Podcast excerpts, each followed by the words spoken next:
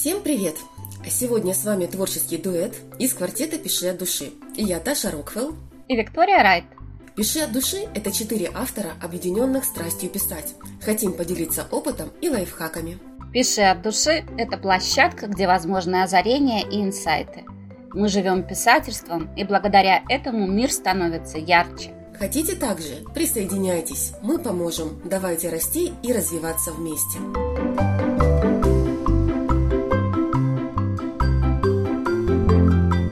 Сегодня у нас в гостях Виктория Райт. У Виктории Райт богатый разносторонний опыт. Она психолог, полиграфолог, работала преподавателем и директором по персоналу. Сейчас она во фрилансе, консультант в сфере персонала и ведет частные психологические консультации. Подробно о себе она рассказывает в своих постах, которые вы можете найти в группах «Пиши от души», ВКонтакте и в Инстаграме. А сегодня мы целиком погрузимся в ее творчество. Виктория создала огромную вселенную, переплела ленты «Судеб героев» и «Судьбы целых миров». Поэтому сегодня мы отправляемся в путешествие по самому масштабному циклу «Хроники Терриима».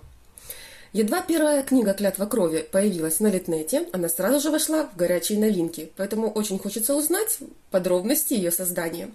Итак, Вита, для начала скажи мне, пожалуйста, о чем книга и на какую аудиторию она рассчитана?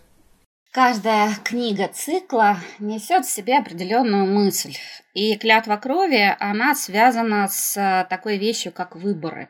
Выборы, ответственность за них. Мы каждый делаем выборы в своей жизни, каждый потом несем ответственность за этот выбор и расхлебываем последствия. Вот точно так же и здесь. Здесь были совершены основополагающие, я бы сказала так, выборы для всего цикла. Вот. Аудитория, на которую рассчитана книга, это, скорее всего, где-то от 25 и старше. Это примерно вот тот возраст, который читает. Угу. А скажи, пожалуйста, как появилась идея создания этой книги? Она мне приснилась. Надо же, какой-то уже автор по счету, которому его книги действительно снятся. Интересно. Мне приснился замок, мне приснился мужчина, который стоит на балконе и ругается конкретно при том. Вот, во дворе маленький мальчик, который носится весь чумазый, притом одет он достаточно красиво, вот, и молодой парень, который пытается его поймать. Вот, и я заинтересовалась. Я сразу поняла, о ком это. Это у нас Станислав, Рен и братик, да? Да, это они. Да, герои сразу узнаются. Скажи, пожалуйста, как у тебя проходит процесс создания истории? Какая должна быть рабочая атмосфера для твоей комфортной работы? А меня главное, чтобы меня никто не трогал. Это самая комфортная атмосфера, какая может быть. Плюс я себя, наверное, приучила, скорее всего, я пишу ночью. Когда не звонит телефон, когда тишина, когда я точно знаю, что вот вообще будет. Вот все спят, а я работаю. Вот это самая лучшая атмосфера, наверное. Еще хорошая атмосфера, когда я на отдыхе и отключаю телефон. Вот я тогда точно знаю, что я могу спокойно работать. Нету такого у тебя конфликта, например, как утром, допустим, на работу, а тебе хочется и пописать тоже? Ты знаешь, благодаря тому, что я ушла во фриланс, мне утром на работу не надо. Я сама планирую свой собственный день. Вот. Сейчас, правда, начинается новый проект, поэтому, скорее всего, будет с утра. Но с утра я зомби, потому что, я ночью пишу, я не пишу с утра, я не могу писать. Я всю жизнь была сова, махровая сова. Приучила себя уже так. Сложно побороть привычку. Да, это точно. Сейчас у нас будет небольшой вопрос от Ани. Я хотела их поставить все в конце, но у нее такой вопрос, который можно зачитать как раз сейчас, пока мы говорим о героях. Во всех твоих историях и в «Хронике Терриима», в новой саге о славянском фэнтези, четко прослеживается тема взаимоотношений в семье, особенно отношения между братьями. Почему именно такой выбор? Почему это для тебя так важно? Ты знаешь, я не знаю, как ответить на этот вопрос, но я тебе скажу так. Первые сказки, которые я сочинила, первые сказки я, когда была совсем маленькой, они были о двух братьях. И братья, вот такая связка меня преследует, наверное, всю мою жизнь. Поэтому первая книга, хотя не совсем это правда, первая моя книга, это была повесть. И повесть была... Ой, такая чисто юношеская, на основе гардемаринов. ну, тематика гардемаринов. Вот это был вот тот век, какой-то у нас 17-й, по-моему. Значит, и вот все отношения связаны... Звоншпах, приключения. Да, именно с этим. А потом появилась... Вот, не знаю, пришел сон. Он долго меня как бы преследовал. У меня есть повторяющиеся сны. То есть это не значит, что он приснился один раз. У меня иногда бывают серии снов, которые снятся. Вот. Ну и вот так вот они остались. Поэтому, да, братья у меня частенько. Хорошо. Скажи, пожалуйста, какие сцены тебе легче всего писать? Романтика, боевые. Вот нашей Виктории Павловой хорошо даются диалоги. Ну... Честно говоря, с диалогами, ну, у меня совершенно спокойно все. Здесь не вот по разделению именно, что именно, а по тому, насколько я совпадаю с героем. Если герой мне созвучен, близок, да, тогда я совершенно спокойно пишу все сцены, которые включены в эпизод, ну, в главу, и никаких проблем. А если мне надо... внутренне пытаться для себя проникнуть в героя. И этот герой мне, ну, иногда чужд, категорически чужд. Вот тогда сложнее. А что насчет Натана, вот протагониста? Как тебе с ним сцены даются? Но он у тебя очень эффективный получился, такой эффектный персонаж, прям от которого, не знаю, бомбит сразу же, злишься на него прям сильно. Да, Натан колоритный. Он как раз-таки, как сказать, как характер, он совершенно самостоятельный. А вот обоснование логики его мыслей, обоснование его позиции – это несколько разных мужчин, у которых вот такая позиция жизненная по отношению к женщине, по отношению к миру. То есть там вот реальные, я из реальности взяла логику обоснования своих поступков, скажем так. А вот сам характер, он складывался, рисовался, он очень долго прорабатывался. Вот, и он очень тяжелый. Вот с ним мне тяжелее всего. Вот именно сцены, которые даются с Натаном, правильно я понимаю? Угу. А мне вот еще интересует вопрос такой. У тебя очень много необычных имен. Животные, там, названия замков даже. И самое интересное, что они у тебя все легко читаются. Вот как ты их придумываешь? Знаешь, если говорить про героев, то у меня идет следующая вещь. Я стараюсь поймать внутреннее состояние этого героя, как я его чувствую. А потом я начинаю перебирать буквы. Я сначала подбираю первую букву имени, которая больше всего соответствует ему по характеру. Потом я начинаю брать созвучие. Вот. А потом появляется имя. И я смотрю, сидит, не сидит, как оно там до конца... вот, подходит этому герою или нет. Имена Дэвид, Натан, Станислав у меня появились сразу. Рен появился сразу, Лал появился сразу и Джессика. То есть основные герои вот у меня появились сразу. Как и Лейла, кстати, тоже. То есть вся семья Оуэнов, она полностью появилась вот в один момент. Я их не переделывала. Вот. А других я искала. Я долго искала, например, Миранду. Вот, Белль Торнера, которая у меня, да, я ее очень долго подбирала. Относительно животных и городов, сначала я опиралась на английские соотношения, скажем так, да, там Роктаунский, да, это город на камнях, ну, если уж так говорить, вот, у него и характер такой каменный, да, ему приходится быть таким. Вот, а потом Грандмайеры, не знаю, они сами по себе пришли. И Грандмайерский замок, это замок Дэвида, рядом с ними, там большие и малые Грандмайеры. А он тоже возник сам, и это первый замок, кстати, который я нарисовала. Я рисую планировки замков, я рисую наброски замков, делаю, я точно знаю, в каком месте они находятся. То есть, ну, как бы весь мир у меня прорисован. Плюс у меня когда-то... У меня была бабушка, она картограф, военный картограф. Она учила меня еще маленькой рисовать карты. То есть я пришла в школу и умела профессионально рисовать карты. Круто. Я пользовалась всеми инструментами ее совершенно свободно. И я в масштабе разрисовала карту сначала материка, где находится Терриим. Ну, не Терриим, а Талики, королевство Таликов.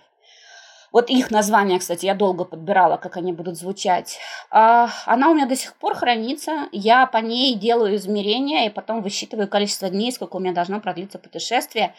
При этом у меня рассчитана скорость полета дракона. Это все умножается. То есть все нормально. Вот. Денежная система просчитана. Так что все считалось. Притом экономисты тоже поучаствовали. Было забавно. Вот. Но это очень, кстати, облегчает жизнь, когда я начинаю путешествовать. Разносторонний опыт тебе пригодился очень в рассказах, я смотрю. Да уж. Но это глобально, это же эпический цикл на самом деле. Потому что «Клятва крови» — это первая книга цикла. Я могу сказать, что вот сейчас, когда я начала дорабатывать линии той же самой «Серебряной иглы», я поняла, что это уже с тем опытом, что у меня появился. Это не одна книга, я не про тома, я про книги цикла. Это две книги цикла. То есть сейчас у меня появилась новая книжка цикла, которая идет после «Клятвы крови», а потом идет «Серебряная игла». А так их получается 5 книг в цикле. Вот. И, ну, большой, это эпический. Ну, склонна я к такому, сама же знаешь. Вот. Так что это самое. Поэтому с именами, с названиями, вот по звучанию. Вот я смотрю на природу, я представляю, какая это природа, например, тех же Фейрвильд, огненные горы, на самом деле. Там очень много вулканов, там есть интересные места. Вот, очень интересные. Там Каньон Слез, например, да, где они на драконах устроили гонки. И вот я искала, долго искала, где же может лежать вот самый главный сюрприз того самого, который, за которым носится Рен. И вот там вот в Фейрвильде. Да, мне очень нравится это название, все-таки они действительно красиво звучат. И самое интересное, когда я даже твой текст читала вслух, то очень гладенько получается, то есть не спотыкаешься на них, мне это особенно импонирует.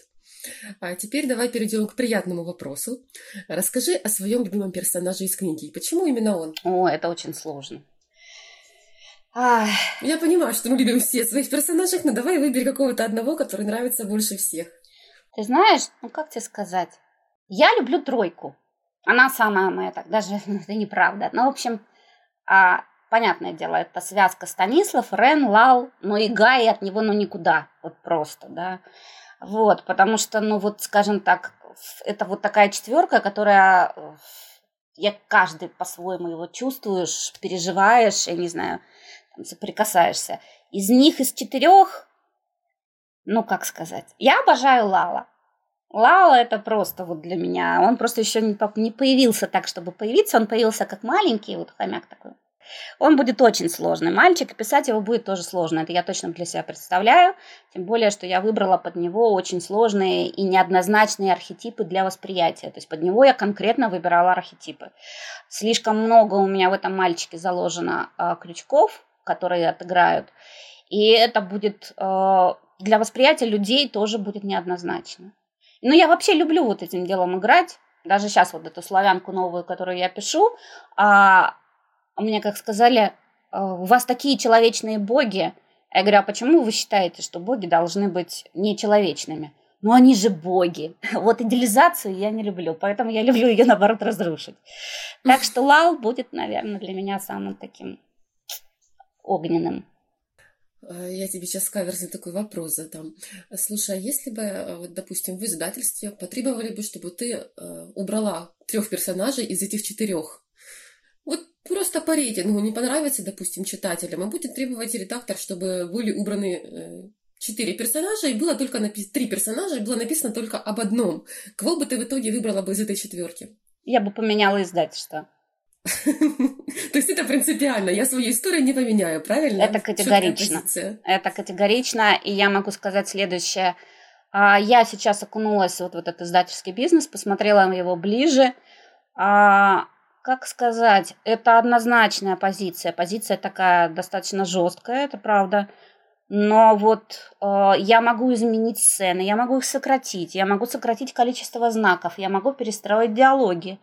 Я могу, ну, вот поработать именно с формой, да, но если я выбрала таких героев, я менять не буду, я буду менять издательство, если я не подошла, значит, я буду заниматься самоиздатом, вот все.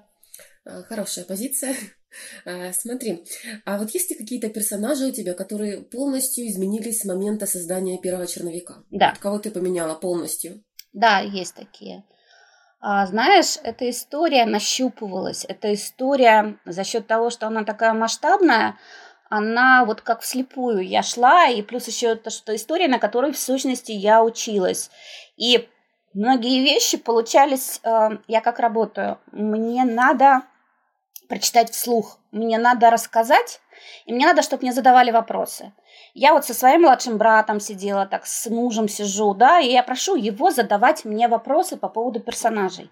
И когда он начинает задавать особенно сложные вопросы, у меня начинаются инсайты, у меня начинается раскрытие, я начинаю углубляться. Мозг начинает работать, да. Да, вот, таким вот образом. И точно так же с этой историей. Я очень долго не могла нащупать вот эту базу, с которой я копалась, ну, просто невероятное количество лет. Это именно лет, это клятва крови, это взаимоотношения вот двух братьев и женщины, да, между ними, вот эта тройка.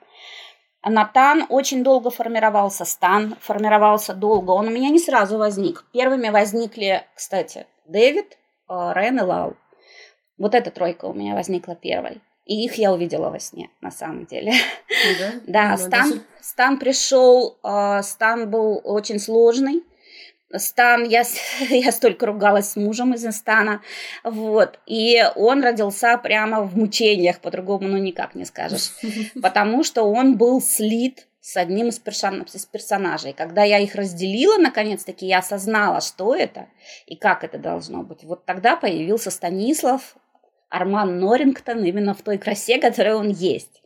Вот. А потом он уверенно занял первые позиции, вот совершенно уверенно, потому что я его даже не выводила, вот, и антагонистом я его не собиралась делать, никак я его не собиралась проявлять. То есть он сам стал главным героем, да? Да, он ворвался.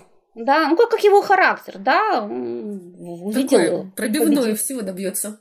Да, если ему надо, он добьется. При этом так, он не нахрапистый, он действительно для себя взвешивает несколько позиций. То есть это был самый сложный вариант.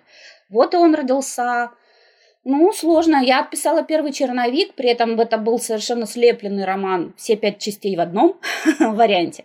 Это даже не было 1600, там, миллион, вернее, 600 символов. Это было всего лишь там, сколько у меня там было? 23 авторских всего лишь. Это была задумка этого всего. Вот.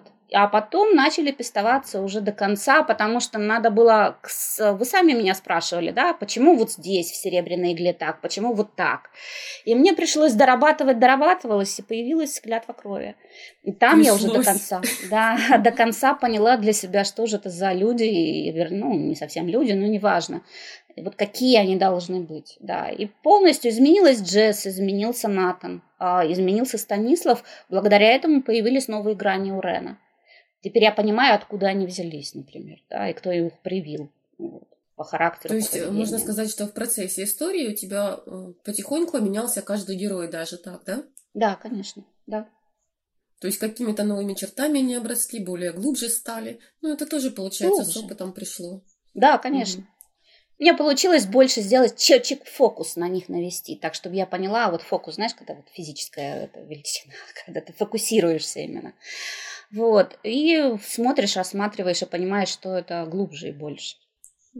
А есть ли у тебя такие герои, которые были по кому-то написаны, то есть чей-то прототип? Нет, я не беру прототипов. То есть все не берешь, только придумываешь с нуля, да? Ну и берешь какие-то уже черты знакомые у людей. Ты понимаешь, по характеру? Как у меня... я работала в экспертизах, психологических экспертизах. Я работала, получается, и работаю, да, как психолог. Я вижу очень много разных людей. У меня все время была работа с человеком. Я уже не могу посчитать, какое количество у меня было, например, психологических диагностик, когда надо было делать. Иногда вообще с нуля собирать эти там, ну, просто потому что люди сделали тесты так, что ты сидишь, и ты начинаешь раскладывать его поведение по запчастям, чтобы сделать правильный выбор, вывод. И это не повредило ни ему, ни там, вот, ну, легло нормально. И вот это все, оно уже никуда не уходит, это же тот опыт, который есть. Зачем мне брать конкретно? Сейчас просто идет такая тенденция. Очень я часто слышу от писателей, достаточно известных писателей, пишите о тех, кого вы знаете. А, ну, я не считаю это нужным, да, для себя. Для других, может быть, кто для себя набирает опыт, там это нужно. А я пишу вот таких вот. Он у меня создался. Он ко мне приходит сначала герой. Сначала я вижу героя, а он уже приносит мне историю. И мне надо его расспросить правильно, чтобы эта история раскрылась. Вот. Поэтому они для меня гости, с которыми мне интересно знакомиться. Хорошо, тогда переходим к следующему вопросу. У тебя достаточно огромный мир. А бывало ли такое, что книга уже вот закончена, а потом ты вдруг понимаешь, что какого-то сюжетного поворота не хватает? Ну, находишь сюжетную дыру. Как ты тогда поступаешь? Переписываешь ли ты сцену или пишешь дальше, вот аккуратно вставляя недостающий элемент? Как у тебя это проходит? Было ли вообще такое? Я из-за того, что пишу вот такой вот большой, да, объем, большие произведения, да, оно там дотрагивает, оно действительно все очень сильно переплетено, очень много линий, и эти линии начинаешь терять. Я долго для себя искала стиль работы, который бы мне подошел и который бы мне помог, потому что сначала это было что-то растекающееся, нечто, такая клякса, хотя я для себя чувствую и понимаю, что мне надо иначе как-то это все провернуть. Вот, то есть вот это чутье, там, кульминация, оно все было, но не было простроено. И вот эти последние 3 года, которые я положила на иглу, на венцы долга и серебряную, я создала для себя систему. И согласно этой системе я двигаюсь. То есть я работаю с Excel, я работаю как его там правильно, Screen River, по-моему, он называется. Я все время его путаю. Это программа для писателей. То есть у меня огромная библиотека там собрана по миру. И сейчас у меня каждая линия, которая есть, она прописана. Если ты видела, я полотенце вывешивала, вот эти длиннючие. Да. Вот. Оно вот таким вот образом все прописано. Потом, когда я начинаю садиться, я это все еще, это только наброски. Потом я оттуда уже выбираю. Это все на самом деле аналитика. Это все аналитика, из которой я начинаю писать сцены. И оно все вместе. Потом я начинаю считать относительно каждой главы, сколько у меня раз проявилась какая линия и где у меня должны быть основные крючки. Я считаю. То есть я перешла на вот такой вот вариант, вот, аналитический в большей степени. Когда я начинаю выстраивать всю эту систему. Потом я это все дело откладываю, то есть у меня готов полностью поэпизодник, я от и до его там все, что могла, прописала. Я прописываю арки, у меня большие такие тоже полотенца по каждому герою, относительно каждой сюжетной линии, относительно каждой темы, что я затронула. И тогда у меня собирается, я могу упустить в тексте, вот что я видела по клятве крови, да, по обратной связи, что вы мне давали, нюансики, маленькие-маленькие. Благодаря тому, что вот так вот я долго прорабатываю, оно не теряется. Поэтому я не могу тебе сказать, что ответить. Сейчас оно не теряется. Раньше я просто не умела это делать. И все. Ну, то есть выработала для себя какую-то систему, и теперь по ней работаешь. Такой углубленный план тебе помогает. Ну да. Смотри, если на твою книгу вот, посмотреть как бы с объективной точки зрения, есть ли у нее какие-то недостатки? Я говорю вот не об ошибках, а вот именно какой ты минус сама видишь в этой книге? Ой, это такой своеобразный вопрос. Как тебе сказать? Я буду дорабатывать стилистику, я буду дорабатывать вещи, как там, лучше изложить то, что я представляю и вижу. Я для себя сделала много открытий, связанных с тем, что обычно ты думаешь больше, чем ты пишешь на бумаге, да, там, вот, скажем так, тебе кажется, что все понятно, а на самом деле никто ничего не понял. Вот, просто потому, что живешь внутри себя, не вовне на бумаге. Как бы этот этап я для себя прошла, поняла, что надо больше, четче раскрывать мысль. Вот это, да, может быть. А недостатки? Я не могу для себя совместить вот это понятие с книгой. Недостатки книги. Ты, ну как, недостатки есть у человека. Недостатки у книги есть только недоработанный, например, там стиль, либо сырой сюжет. Сюжет я столько пилила. Смотри, когда я брала интервью, например, у Вики и задала ей тот же самый вопрос, то она сказала, что недостаток – это то, что не подходит большинству целевой аудитории. То есть у нее книга достаточно на узкую целевую аудиторию рассчитана. А если, например, я бы свою взяла, то у меня, скажем так, недостаток, я считаю, что у меня... Ну, из-за того, что у меня упор на сюжет, у меня недостаточно проработка мира идет. Вот если вот опираясь на наши ответы, допустим, вот у тебя что-то такое есть, или ты считаешь, что вот тебе только нужно стилистику управлять? Я считаю, что мне надо работать со стилистикой. А относительно, как может быть недостатком Ты для себя изначально писала то, что ты хотела писать. Ты для себя изначально понимала, что у тебя определенная специфика произведения, и, естественно, что оно не будет для всех, потому что ты не пишешь в жанровой литературе, ты пишешь, скажем так, в пересече, в кросс-жанрах, да. Это не сейчас не востребовано, сейчас идут зачем? За потреблением, за спросом. Целевая, свой читатель обязательно найдется. У каждой книги есть, даже у самой плохой книги есть свой читатель. Поэтому говорить о том, что он там широкий, большой, просто тогда смени жанровую направленность. А так, я считаю, только стилистика. У меня мой сюжет такой, какой он есть. Кому-то он понравится, кому-то не понравится, но это нормально. А бывали у тебя такие моменты, когда ты хотела вообще бросить это дело? Никогда. Нет. Это вот то, что, понимаешь, как, так как я помню, мне было 8 лет, я написала первое стихотворение. Почему я помню? Потому что это стихотворение активно высмеяли. Вот, у нас умеют поддержать люди. Вот, это была моя первая, проба пера. Оно было немножко пафосно, но все-таки Советский Союз, я что, той формации. Вот, и здесь, специфика, конечно. Я тогда начала, потом я начала писать, естественно, скрытно. Я никому ничего не показывала. Там свои зарисовочки, я начинала со стихов. А потом, получается, начала писать для себя, там у меня лежат, я их трепетно храню, там вот эти напечатанные машинки напечатанные, там как я там их ухитрялась все это делать. Ты понимаешь, это нереально. Даже тогда, когда моя жизнь меня снесла, тут круче мексиканского сериала получится, если писать автобиографию. Я не могла не писать. Я кусочками, урывками собирала все эти бумажечки, потом их соединяла между собой там и все остальное. Поэтому вся жизнь, она, даже несмотря на то, что у меня там, может быть, несколько проектов, и я буду занята, я буду беситься, если я не пишу. Я просто злая, как собака на меня. Люди меня боятся будут. Вот, я не могу не писать, я должна писать. Вот, и поэтому вот так буду делать дальше. Писать я буду всегда. Поэтому даже если я сейчас, например, устала там и расстроена, или я получила специфичную обратную связь, да, оно выбивает, оно так поджирает неплохо энергетику, силы собственные. Ладно, Господи Боже мой, сейчас отряхнемся, пойдем дальше. Но писать я не брошу. Понравиться всем все равно нельзя. Главное, любить то, что ты делаешь, правильно? Да. Хорошо, скажи, есть какой-то момент в книге, который тебе было тяжело описывать, который дался тяжело психологически? Если говорить про клятву, там их несколько этих тяжелых моментов.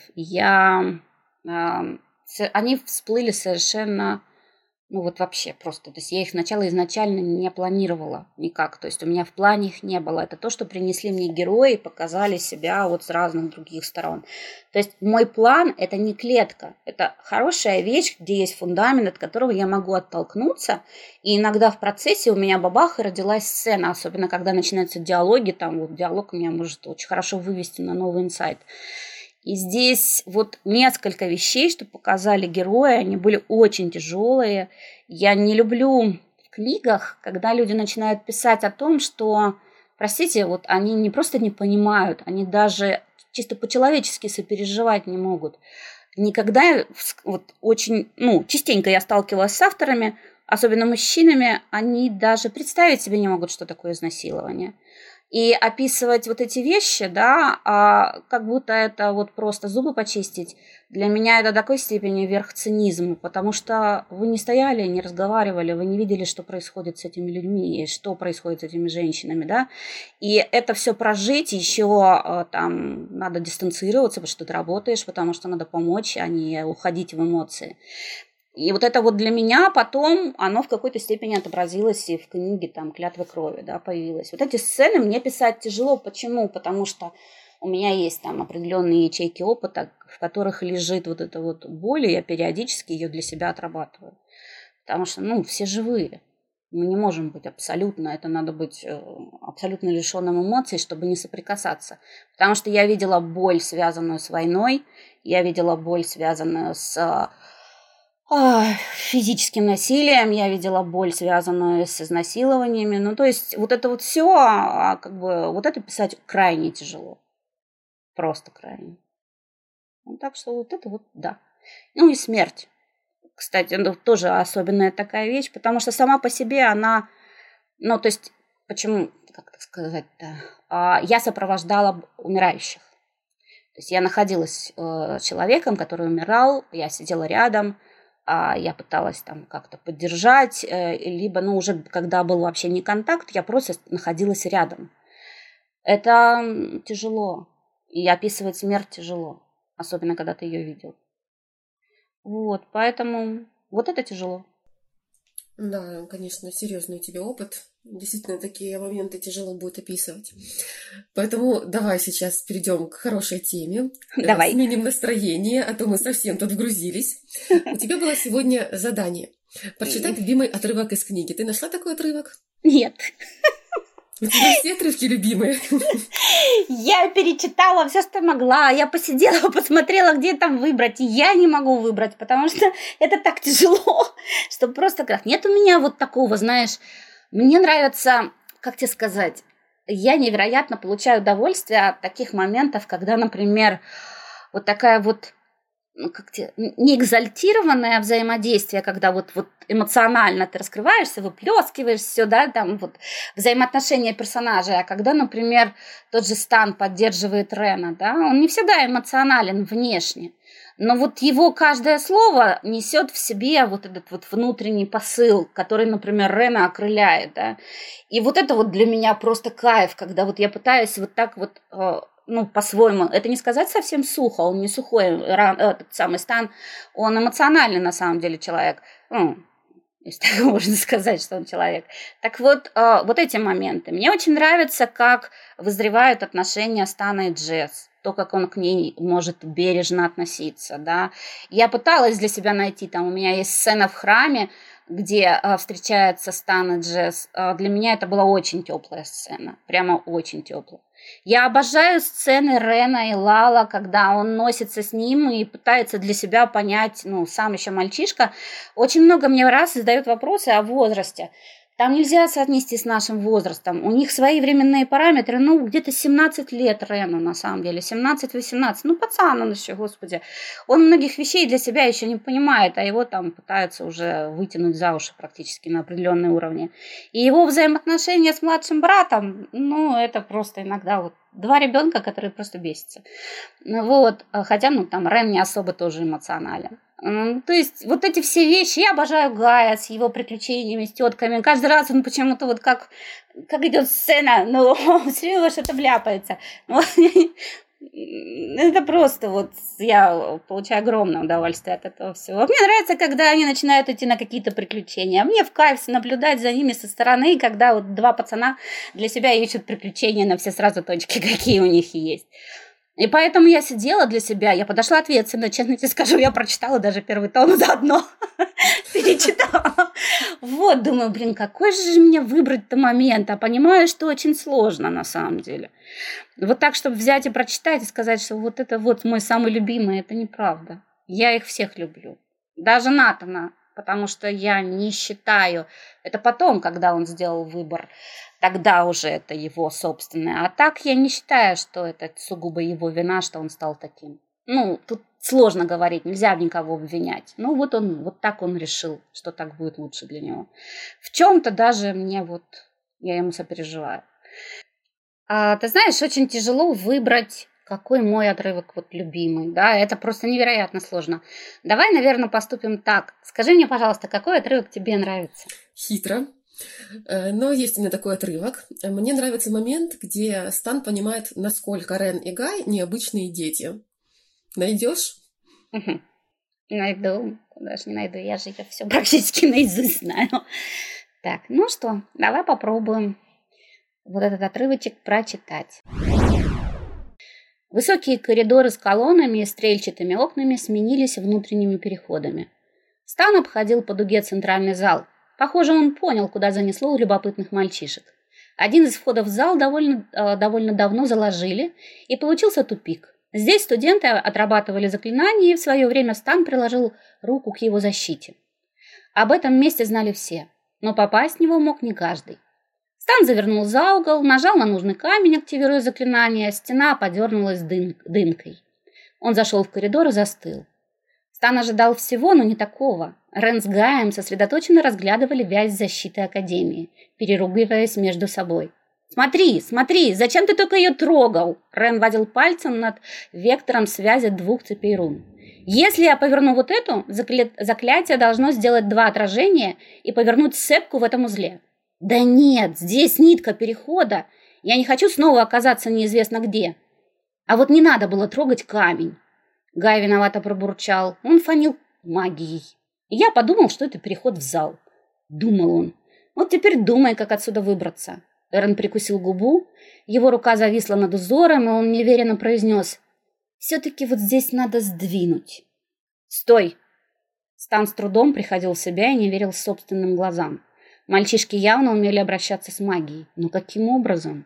Его учебник вряд ли помог им с отработкой навыка, он просто давал азы. Но Рен говорил о построениях. Что вообще происходит? Мальчишки оглянулись на его окрик и радостно воскликнули: «Дядя! Лорд Норрингтон!» Рен быстро свернул вязь, Гай убрал след, и они бросились к нему. «Дядя, выведите нас отсюда! Там кольцевой узор, а мы с ним работать не умеем!» Станислав оторопело произнес: «Кольцевой узор? Ой!» Мальчишки сконфуженно переглянулись, и Рен, морщись, прошептал: «Рутгер лохмат, и сюрприз не удался!» Он кнул Гая в бок: «Все ты со своим камнем! Ты сам говорил, жми да жми!» Гай, в свою очередь, толкнул Рена и посмотрел на Стана, включая свое обаяние на всю ночь. «Лорд Норрингтон, вы же всегда нам говорили, что честь – это первый закон настоящего дворянина». Станислав смотрел на маленького хитреца и почти его не слышал. В голове со всей ясностью вырисовывалась картинка. Оба мальчика, судя по рассуждениям, знают о магии куда больше, чем по картинкам книги. И что за сюрприз? Но сначала ему надо было подтвердить гипотезу. «Помолчи, Гай». «А ну-ка, Рен». Стан развернул перед ним формулу простейшего счета. «Скажи мне, племянник, что это?» Дети встревоженно заглянули на развернувшуюся вязь, и Рен пренебрежительно фыркнул. «Щит». «И ты можешь его активировать?» «Да запросто», – пожал плечами Рен. «Гай, а ты можешь его перехватить?» Гай помялся, вздохнул и кивнул.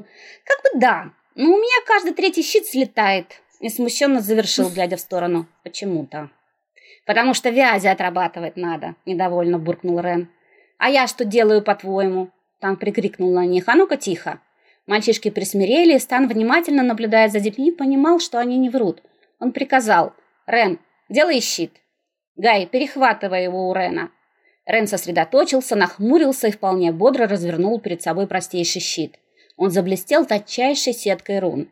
Гай тяжело вздохнул, посерьезнел и аккуратно перехватил основные потоки управления заклинанием. Мальчишки не просто знали, они довольно хорошо умели обращаться с потоками. Для их возраста так вообще великолепно. Глухая злость начала зарождаться в глубине. Так значит, вот как. «Натан, ты решил пойти против правил?» Я прям получила удовольствие, как сказку послушала. Давай, Вика, следующий шаг обязательно, чтобы была аудиокнига. Я очень люблю слушать. Ты знаешь, очень сложно. Я пыталась найти, я даже разговаривала с ребятами, очень сложно найти тот голос, который будет звучать созвучно книжке. А тут даже вопрос как, деньги это дорого, действительно дорого. Тут еще надо найти правильно эти входы, как правильно эту книжку озвучить, чтобы она вошла в Литрес и нормально продавалась. Но голос это очень тяжело.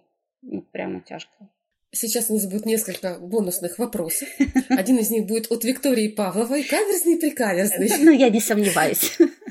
Мы все знаем, что ты любишь истории с размахом, эпичность и объем. Но еще мы знаем, что ты не пасуешь перед трудностями и не боишься вызова. Итак, если бы перед тобой стояла задача написать рассказ размером не более одной страницы, о чем бы он был? Да, Вика знает, что у тебя малые формы вызывают истерику. Да. Малая форма – это не мое. Кстати, я пробовала писать рассказы. У меня есть один рассказ, я даже у нас на страницах его поместила по времени, да.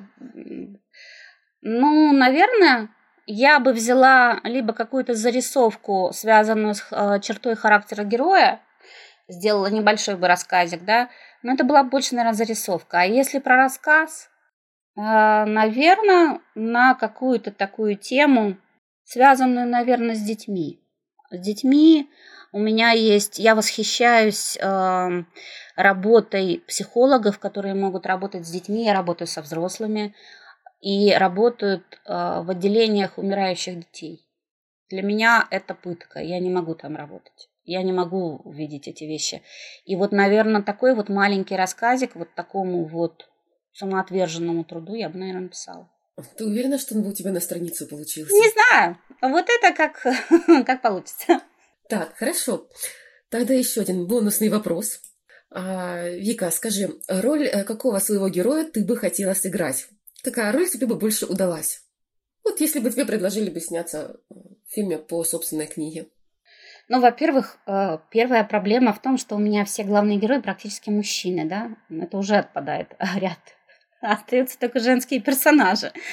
Женские персонажи, ну, тут если, конечно, меня подрихтовать, может быть, я под какую-нибудь из них и подошла бы. Вот, а так, которая бы получилось лучше всего отыграть, ну, наверное, по характеру, в каких-то вещах, со Стеллой. Вот. Есть у нас перекликающиеся моменты.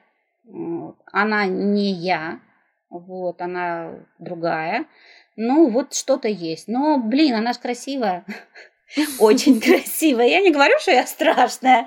Но, как бы, высшая эльфийка, и там свое вытекающее отсюда нюансы. Ну, вот ее, может быть, отыграла бы.